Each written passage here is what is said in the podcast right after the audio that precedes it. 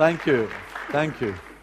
It is really good to be with you again. I love coming to Kings. And uh, as Steve said, it was a tremendous joy to be in Turkey recently. It's an extraordinary nation to be in. It's great to know that we're actually uh, planting churches there, but it's a great place also to host a conference that drew people from Australia and Mexico and India and several African nations, European nations, up into Pakistan, Russia, all over. And uh, it's just a massive joy to have friends who are planting churches right around the world and to interweave, to talk things through. Uh, do you want to pray? Ask you to pray for us whenever that happens. Steve does play a very key role in those meetings. God's given him a real leadership role amongst us, and it's just great that he brings wisdom that God's given him into that context. So we're family together, and it's great to be with you tonight as part of that family. This morning I met with uh, a man who hosts European leadership conferences, and uh, he got in touch with me last year. And uh, we're just talking about something he's going to do in Poland uh, next year. It sounds extraordinarily exciting. Some 700 leaders from all over Europe. And uh, he said, I want, please, would you do several sessions with questions and answers? I put you in this stream. I want you to do questions and answers. I put you in this stream. I want you to do questions and answers. I want you to tell about what God's been doing among you. And uh, he's really enthusiastic that we share some of the lovely things God's given us in our hearts in New Frontiers. So it's truly exciting that more and more doors are swinging wide open uh, for things to be shared that God's burned into our hearts. And one of those things is the grace of God. Uh, so this evening I want to press on with that theme of the grace of God. Last time I was with you a month or so back, uh, we looked at that sort of very basic statement that we've found in Romans 5, and then we looked into Romans 7, which shows hey, it's not by law. The law can't make us holy. The law can't justify us, but God has freely justified us in Christ. That we're not under law, we're under grace. We're secure in that grace. He's declared us righteous. Jesus Christ is our righteousness. And He's the same yesterday, today, and forever. So when I wake up tomorrow morning, hallelujah, He's my righteousness again and he will be again the next morning. God has done an amazing thing for us in placing us in his Son and giving us his righteousness and receiving us as though we were his very Son. We are accepted in the one that he loves. It's tremendous joy and a delight. And uh, we left the time last time finishing by just hinting that we'd be looking into the next chapter, Romans chapter 6, which we're going to look at uh, together now where Paul asks this question Shall we carry on sinning then? If God's happy to say, look, because you're in Christ, you are righteous, and that's a done deal, that's a finished thing, that's established. So Paul asks this question Shall we carry on sinning then? If God's happy to do that? Well, actually, he answers that question, and we're going to look at that this morning. I want to read with you this evening, I want to read to you uh, the first 14 verses of Romans 6. Uh, once again, I'm reading from the New American Standard Bible, which is very, very similar to any you might be uh, following that you have in your hand. Okay? Romans chapter 6. What should we say then? Are we to continue in sin that grace might increase? May it never be. How should we who died to sin still live in it? Well, don't you know that all of us who've been baptized into Christ, Jesus, have been baptized into his death. Therefore, we've been buried with him through baptism into death, so that as Christ was raised from the dead through the glory of the Father, so we too might walk in newness of life. For if we become united with him in the likeness of his death, certainly we shall also be in the likeness of his resurrection, knowing this, that our old self was crucified with him, in order that our body of sin might be done away with, so that we serve, we should no longer be slaves to sin, for he who has died is freed from sin. For if we've died with Christ, we believe we shall also live with him, knowing that Christ, having been raised from the dead, is never to die again. Death no longer is master over him. For the death that he died, he died to sin once for all. But the life that he lives, he lives to God. Even so, consider yourselves to be dead to sin, but alive to God in Christ Jesus. Therefore, don't let sin reign in your mortal body so that you obey its lusts. Don't go on presenting the members of your body to sin as instruments of unrighteousness, but present yourselves to God as those alive from the dead, and your members as instruments of righteousness to God. For sin shall not be master over you, for you're not under law, but under grace. Father, thank you for these wonderful words. Thank you for the great words we've been singing. Thank you, put it in our hearts to sing out to you, Lord, I give you my life, I give you my soul. I want to live for you alone. Lord, we, we thank you. You've changed our whole center of gravity. You changed our appetites. We thank you for this amazing work you've done in our hearts. We thank you. You've made us new creations. Lord Jesus, we want to know and understand more and more. So, Holy Spirit, we just welcome you right now. We thank you, Father, for your promise. If we who are evil know how to give good gifts to our children, how much more shall the Heavenly Father give the Holy Spirit to those who ask? So, Father, we together now ask, Holy Spirit, let your teaching skill be upon us now. Lead us into truth. Inspire faith in our hearts as we hear the wonder of your revelation.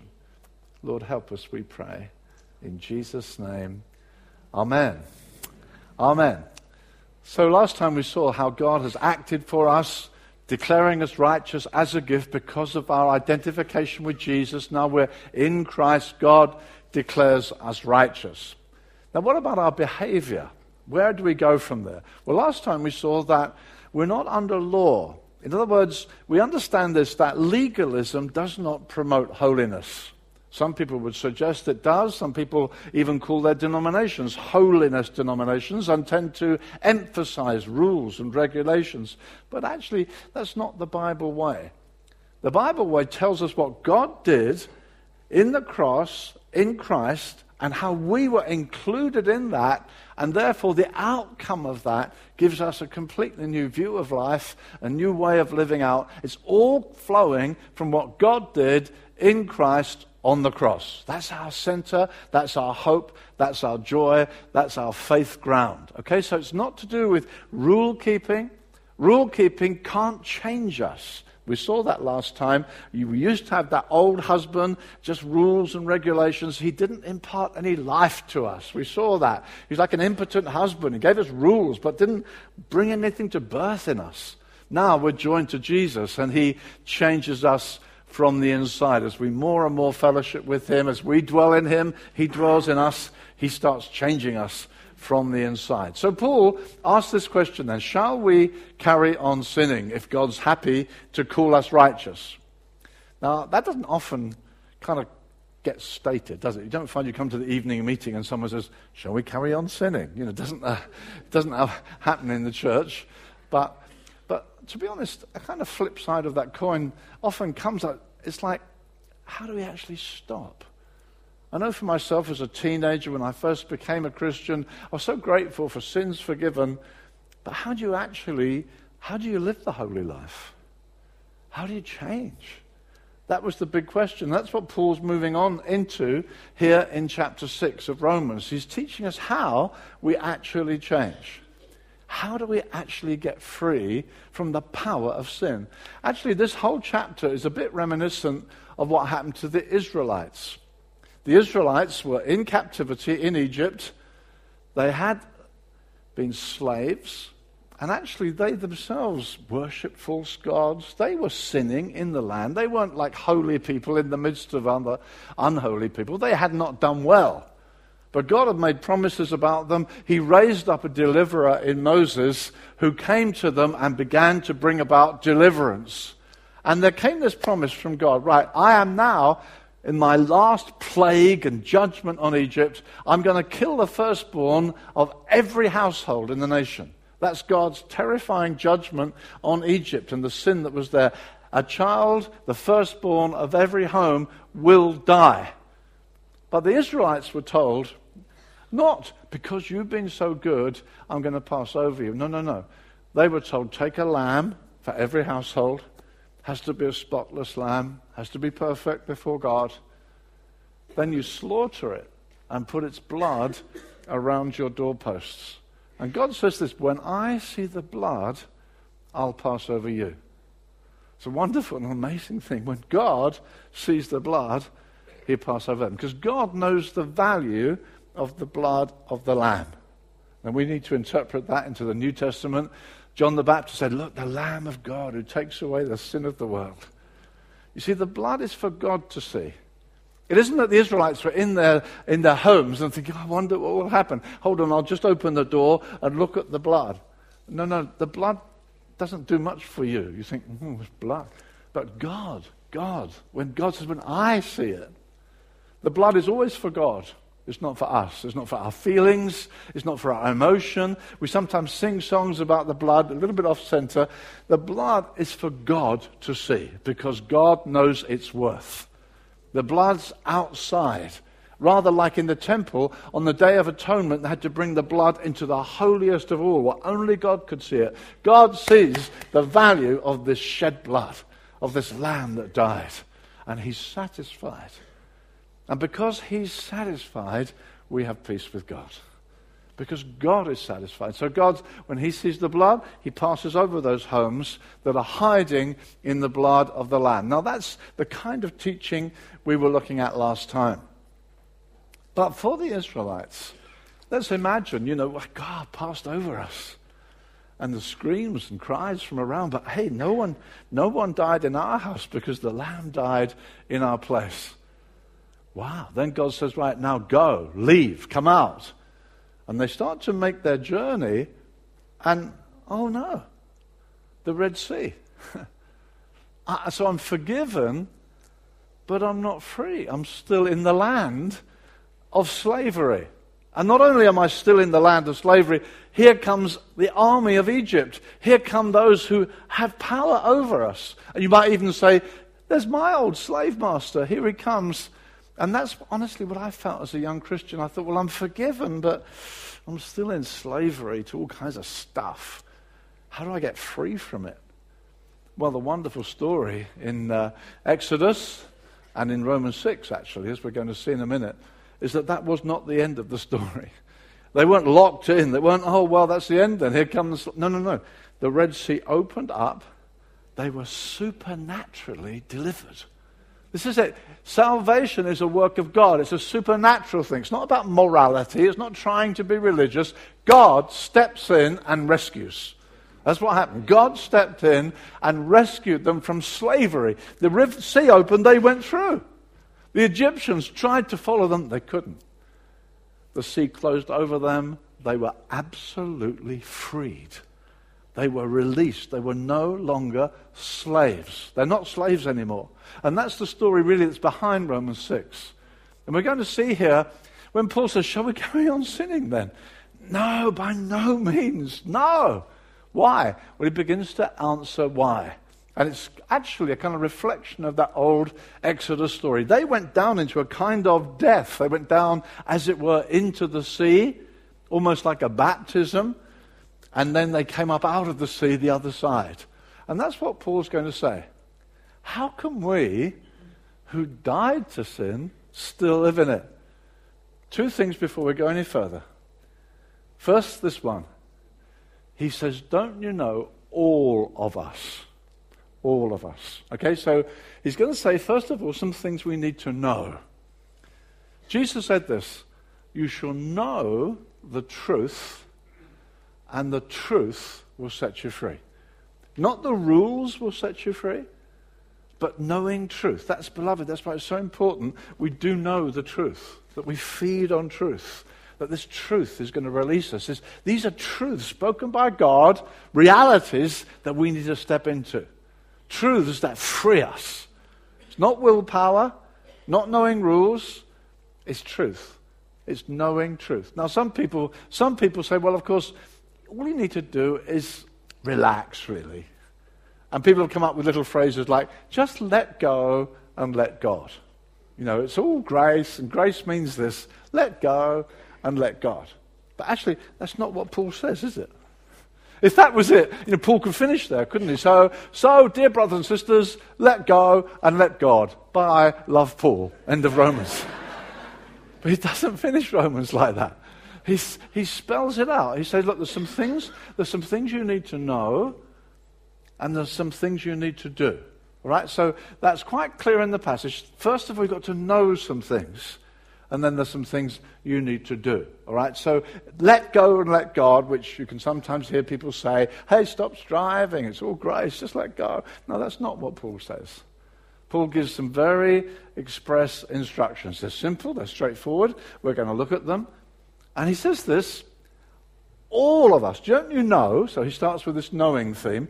Don't you know, all of us that have been baptized into Christ have been baptized into his death. Now let's just notice that phrase, all of us. Okay? So I'm speaking here to all of us. It's not like, now listen, there are real sinners, they're in Adam, they're sinners. And then there are Christians, they're in Christ. And then there's some real special Christians. And they've really, I mean, they've actually died to sin. I mean, they're the elite. And tonight I want you to step into the elite. No, it doesn't say that. It says all of us. This, this, is true for all who are in Christ. What I'm declaring tonight, I'm not, I'm not even saying to you, this is something I want to encourage you to go for. I'm making an appeal at the end, come and get it. I'm not saying that. Why? Because it's all in the past tense. Don't you know, all of us who've been baptized into Christ have been past tense, baptized into his death. Don't you know it's all over? Don't you know you're free? Some people tell the story of the American slaves who had been freed by an amazing declaration of freedom, but the news hadn't reached them. And they were still living like slaves. And it's like, no, you're free. Don't you know we're all free? We're free. Once we were in Kenya with Edward Berea, and we found a village that I hadn't even heard that Kenya was no longer under British rule, and these people were living like slaves. And he actually went in and released the whole slave and gave the slave community. They didn't know the truth that was true for them. They had never heard it. They were being tricked by some people, as it happens. But they'd never heard the news. And, beloved, sometimes we, we just haven't learned enough, we haven't read enough, we haven't taken it on board enough but here, the Bible is saying that all of us who are in Christ have had something happen to us. All of us who are in Him have died to All of us who have been baptized into Christ is the phrase, or baptized into His death is the phrase that's used. Now, I don't think he's actually emphasizing baptism as such. Why do I say that? Well, I remember a group some years ago in the UK who actually taught this, that it's about baptism. And they used to say things like this if you're struggling with a sin problem, you probably weren't baptized properly. So they actually said, Come to our church, we'll baptize you properly. And then when we baptize you properly, because Romans 6, you will die to sin. And that won't have any more sin problem. Now, I don't think that's what Paul's saying. He's saying, all of you are in Christ, because in the Bible, everybody who became a Christian got baptized. So it's kind of shorthand. You've been baptized into Christ, you become a Christian. You see, that other teaching is almost like saying, if we baptize you, we know we'll really kill you off. but actually, if the imagery is baptism, you don't bury people in order to kill them, do you? You know, if you're going to bury somebody, and they go, hey, wait a minute. No, don't bury them. Don't bury them. You only bury people because they're dead. You don't bury them in order to kill them. It's not that we say, well, well you've got a sin problem, I'll plunge you under the water, that'll kill you. No, no. We're in Jesus who died on the cross. And when he died, it's going to tell us here in a minute, we died with him. And actually, that's when we, we baptize people. Hey, because you have died. You have died. It says in the passage, as we've just read, you have been crucified with Christ. That's what's happened to you. When Jesus was crucified, the Bible says you were crucified with him. And he that has died is freed from sin. That's an amazing statement.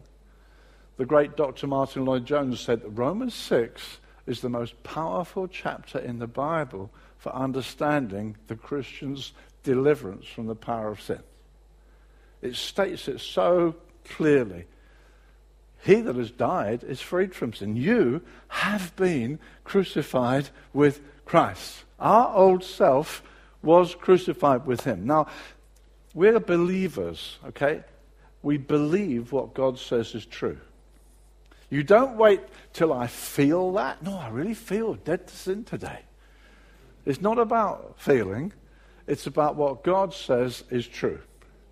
And beloved, you can't take it to a higher court. You can't, well, you, can't say, well, you say that, but I take it to a higher. No, there is no higher court. You can't take it higher than God. God says, we have died to sin. We have been crucified with him. We who are in Christ were crucified with him. Now, you know, you can't say, well, I remember when I was in Adam, I sinned.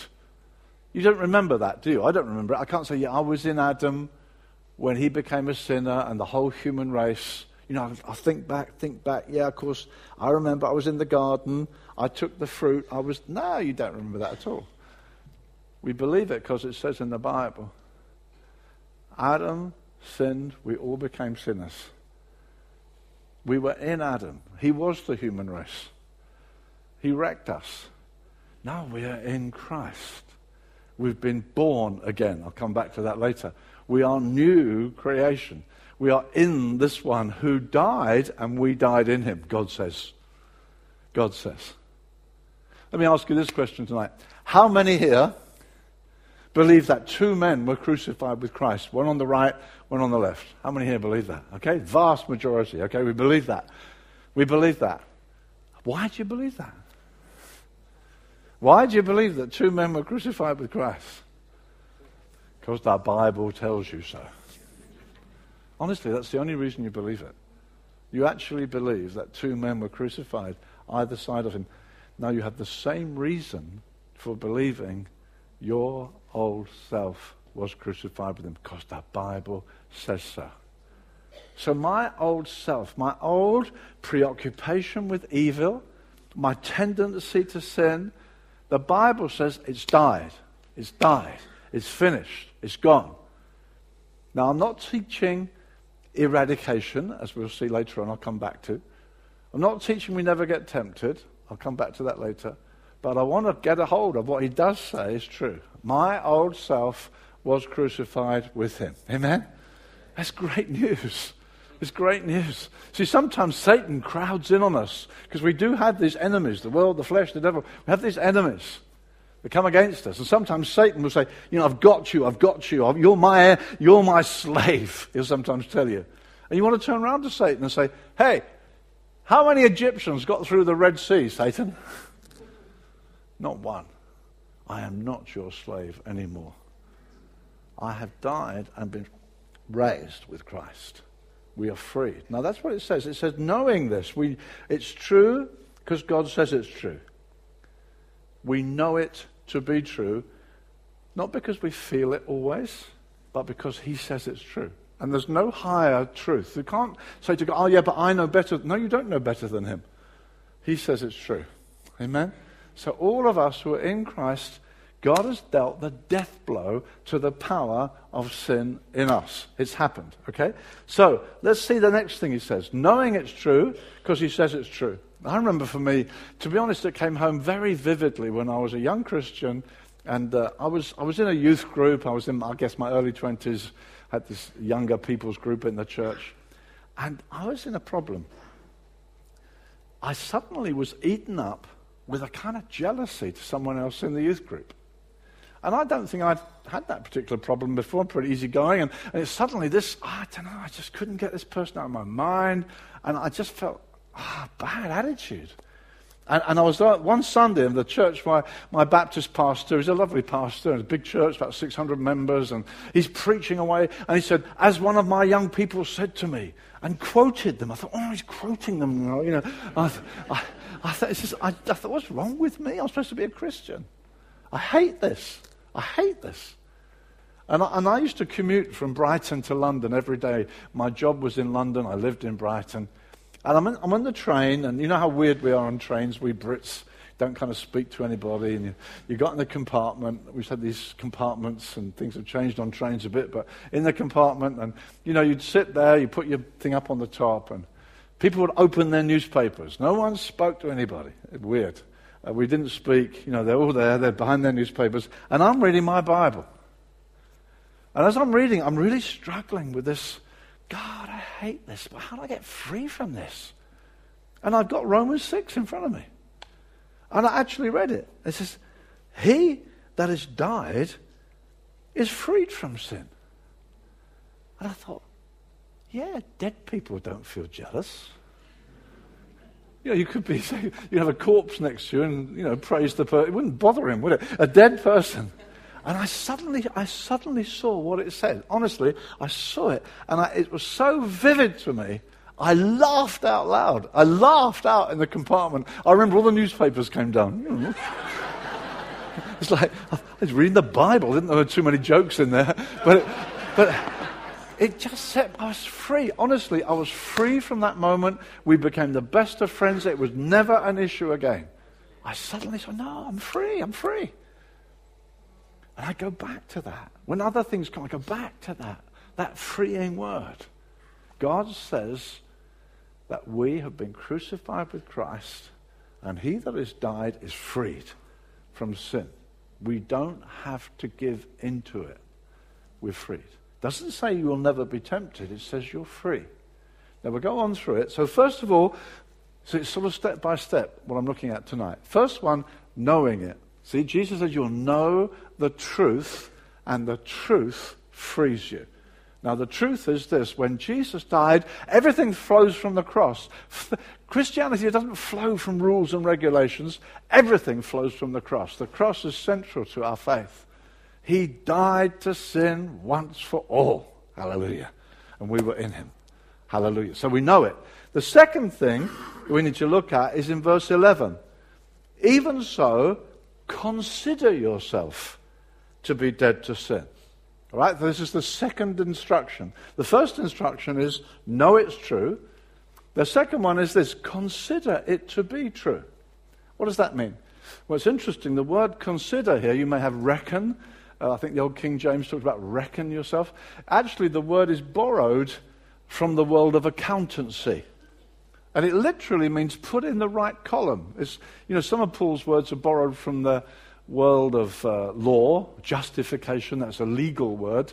But this word is borrowed from the world of accountancy. And it means put in the right column, reckon correctly, line it up properly, reckon, consider correctly. That's what he's saying.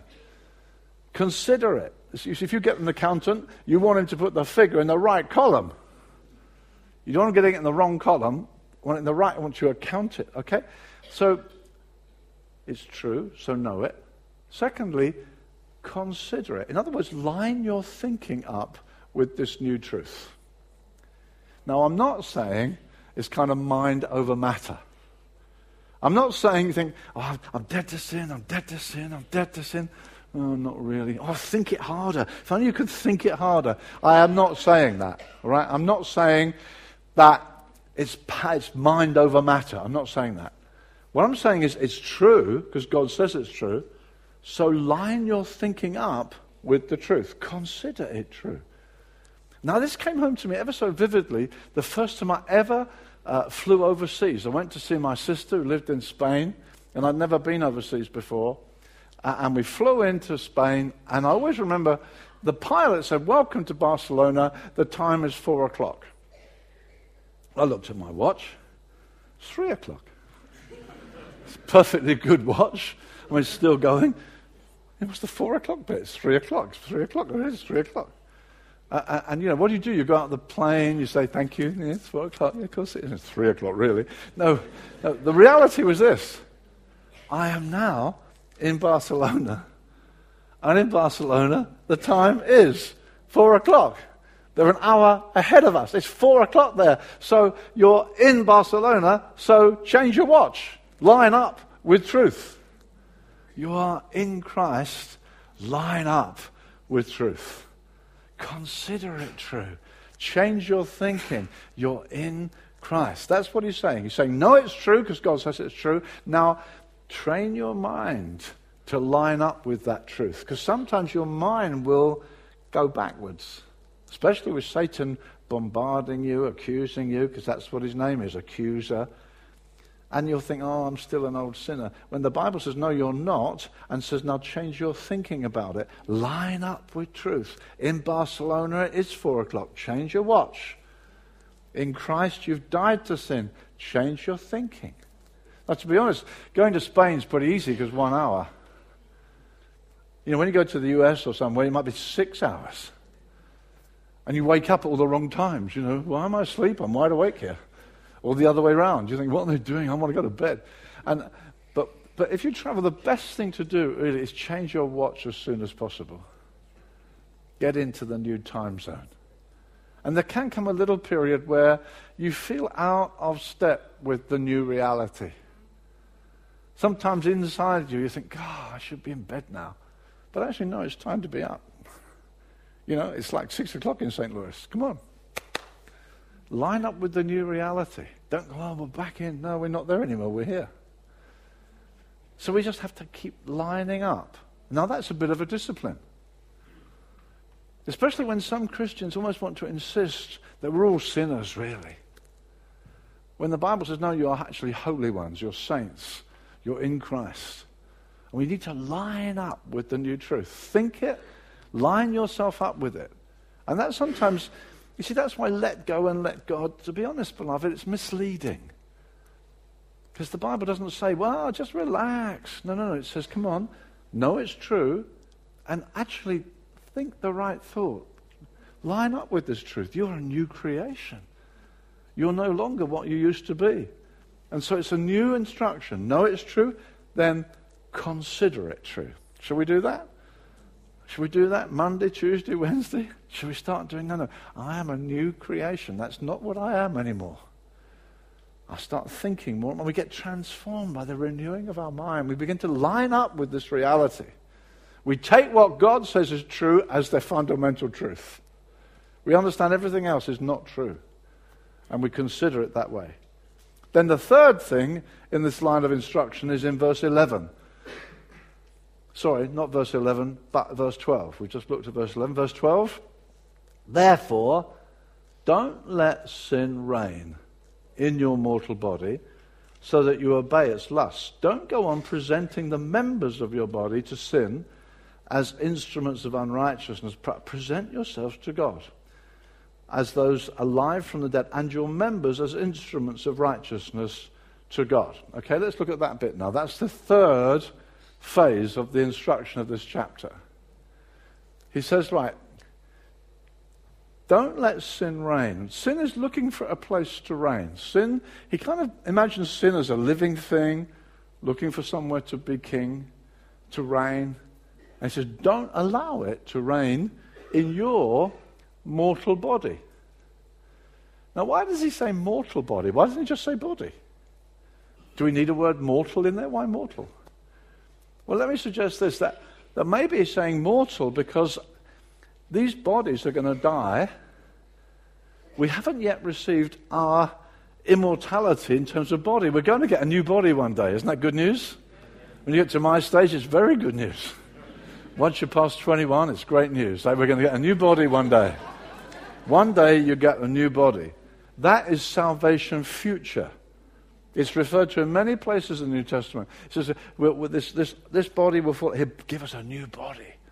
And it says in Romans 8, we're waiting for that, the redemption of our bodies. That's salvation future. We will get new bodies, glorious bodies. God's going to create new heavens, a new earth, and we'll have new bodies to cope with it. Hallelujah. That's pretty exciting. We're going to get new bodies like his glorious body. Woo, this is exciting. But I haven't got it yet. I live in this mortal body, this body that's still dying, this body that used to have a different boss to what I am now. This body that used to be an instrument. Do you notice that word? It says, don't go on presenting the members of your body uh, to sin as instruments. See, sin's looking for an instrument. Earlier on, we said, well, let's worship. Phil's going to lead us. So he goes to the instrument. We need an instrument to play. Sin looks for an instrument. And Paul says, don't let sin use your members of your body as instruments. The Bible's very aware of our bodies. Present your body. We, also, we often say, I give you my heart. God says, yeah, okay, but I want your body. well, because the Bible keeps it very real. It's interesting in, in, in Proverbs, it says, God hates boastful eyes and hands that do this and feet that go there. See, it's not like in a vacuum. It's like, what do you do with your body? And so God is saying, don't give your body. Because these hands, when I was a sinner, these hands did all sorts of stuff that they shouldn't have done. They touched things they shouldn't have touched. Their eyes looked at things they shouldn't have looked at. Ears listened to stuff they shouldn't have listened to. Lips said things they shouldn't have said. We used these instruments. Sin used these instruments. Now you're a new creation. Now you're a new person, but you're living in this old body that hasn't yet received this glorious salvation that's still ahead. So Paul says, take responsibility. See, simple, actually, New Testament sanctification is kind of simple in many ways. It says God's done an amazing thing. He's changed you radically. You've been born again. We often use that phrase, don't we? Born again. But we don't necessarily think about what we're saying. Born again. I, some friends of mine, that they had a couple of toddlers and, and then the wife became pregnant. They decided to have their third child at home. And uh, the toddlers went to bed, and in the night, this baby's born. And they come down in the morning and say, Who's he? He wasn't here last night. His birth is amazing. It's like, it wasn't there before. It wasn't there before. New birth is breathtaking. You see, we, we the, that word, born again, it gets stolen. Even the, do you know, have you noticed that the sports writers love it? You know, such and such, oh, born again. What they mean is that some boxer, he hasn't fought for a little while, he's having another go. Born again. I remember, born again, Sugar Ray, or born again, this one. It's like he's having another go. You'll find that often with the sports guys. If he hasn't played for a little while, then he plays again, and you'll find it born again. You think, no, no, no, he's not born again, he's having another go. But, beloved, we're not having another go. We've been born again. This is a new person here. If any man is in Christ, behold. It's lovely, isn't it? Behold, it says. He's a new creature. Behold, old things. You know, behold tends to disappear of our, out of our Bibles because it's a quaint word, isn't it? We, we don't stand at the bus stop and say, oh, behold, here comes 107, you know. So, so the modern translations forget behold. So behold is missing, but it's an important word. Perhaps we should put it, check it out. Look, if anyone is in Christ, he's a new creation. Check it out. Old things have passed away. All things have become new. Check it out. Have a look. Behold. It's an important word. Behold. Look at that. It's not always having another go. Christians, dear friends, are not sinners having another go. It's not New Year's resolutions, I'll try harder. God's done a breathtaking thing in us. We're new creatures. God's done an amazing thing. He's changed us from what we used to be into what we now are. Later on in the verse or in the passage, it says, for instance, in verse 18, having been freed from sin. Verse 17 says, Thanks be to God, who though, though you were, you were. This is an identity thing, all right? Identity. Some of us preachers make it all feel like this is what you've got to do. The gospel is good news rather than good advice. It's telling you what God's done. It's great. It's the gospel. It's good news. And this is good news. You, he says, you used to be slaves of sin. This is a fact. You used to be. It's what you used to be. You were a slave of sin. He said, now you became slaves of righteousness. Did you know that? You became a slave. Imagine, imagine, I asked that this cord should be left here. Just want to kind of illustrate what I'm talking about. Imagine his sin is saying, Come on, slave. And you'll say, Okay, sin, I'm your slave. And one day sin says, Come on, slave. Okay, where are we going? Downtown. Okay. You stay there, sin. Yeah, right. Slave, I mean. And sin goes wandering off. And you're standing there. Then righteousness comes walking through. Says, Hmm, I think I'll buy you. Oh, I'm a slave of sin. No, okay, I'll pay the full price. Really? Yeah, I'll pay the full price for you. You're no longer, says in the Bible, you're no longer a slave of sin. Wow. Not a slave of sin anymore. Then righteousness says, no, come on. Oh, all right.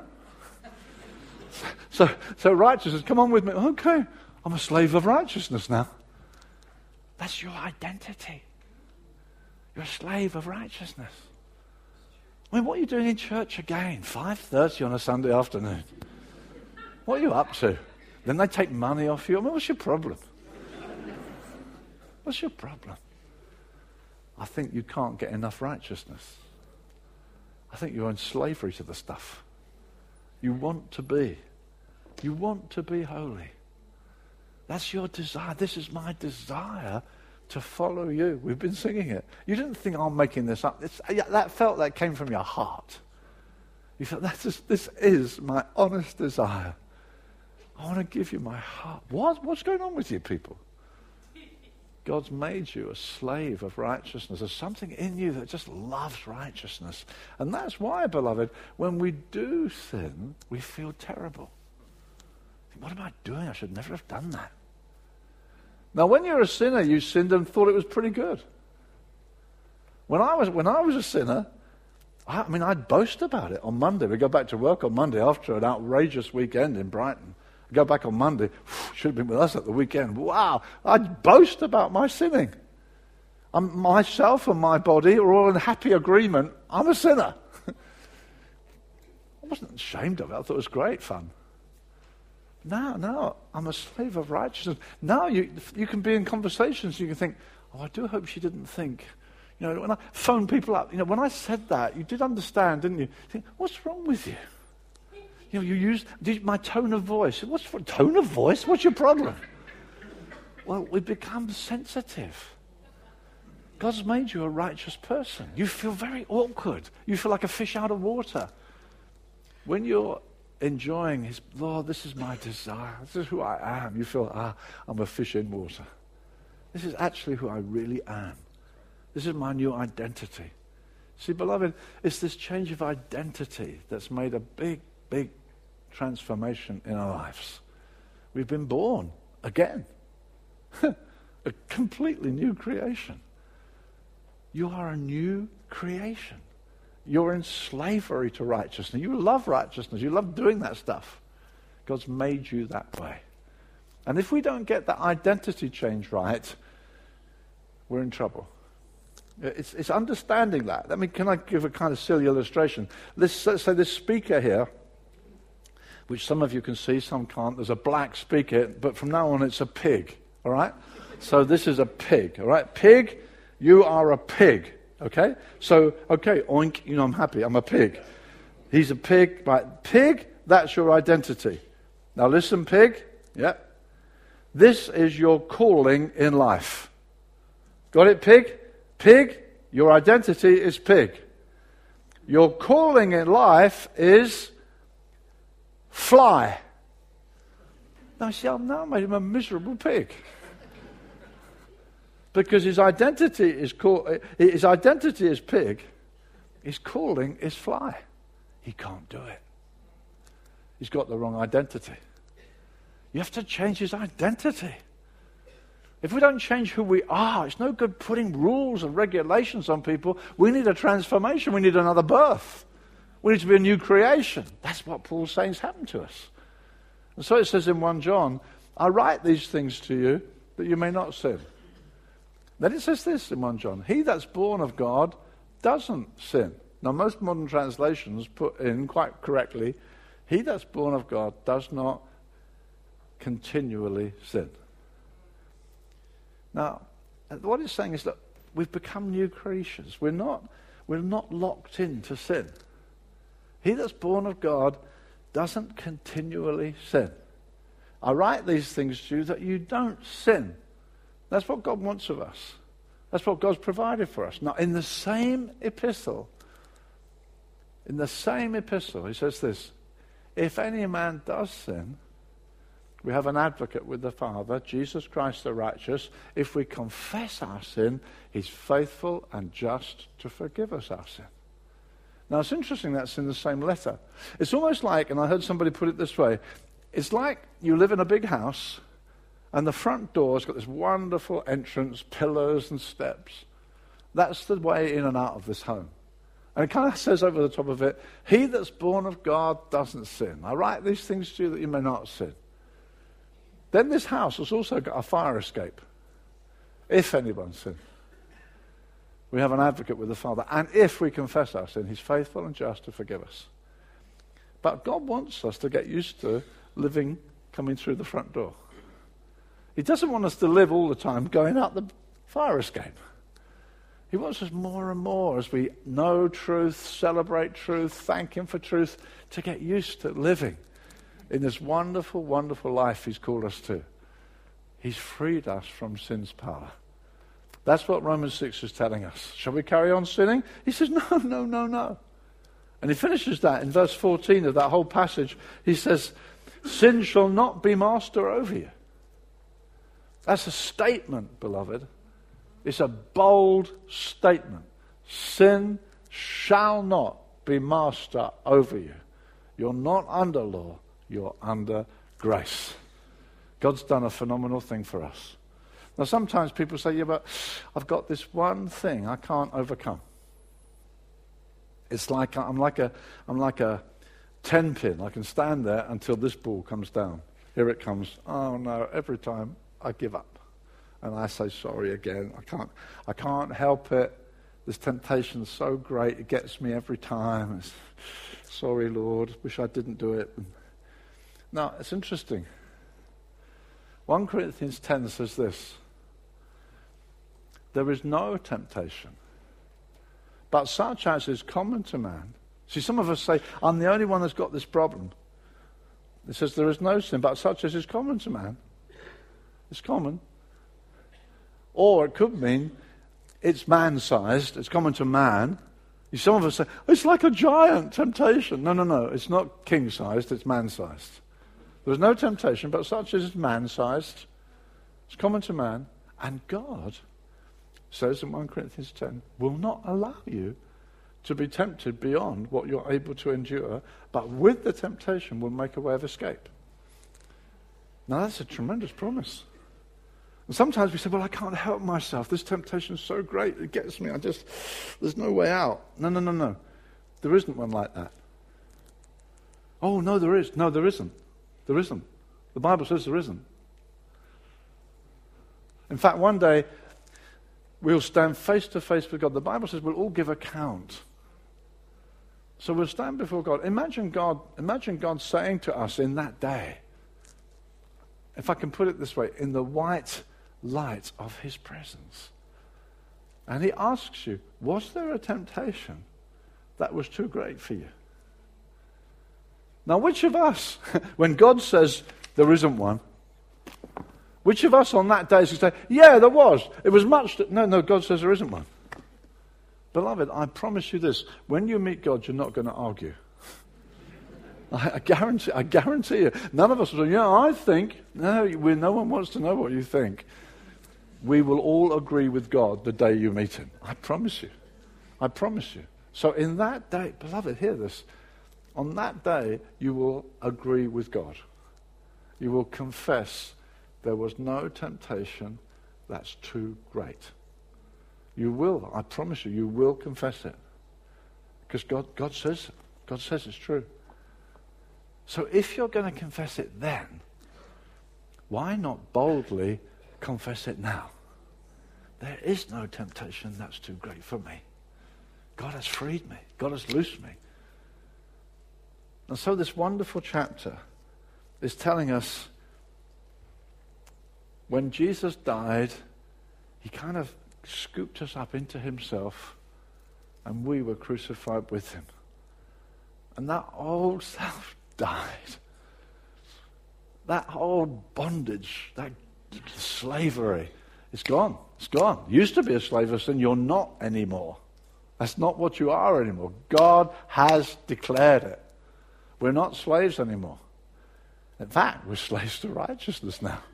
We're new creatures. We're born again. Christ lives in us.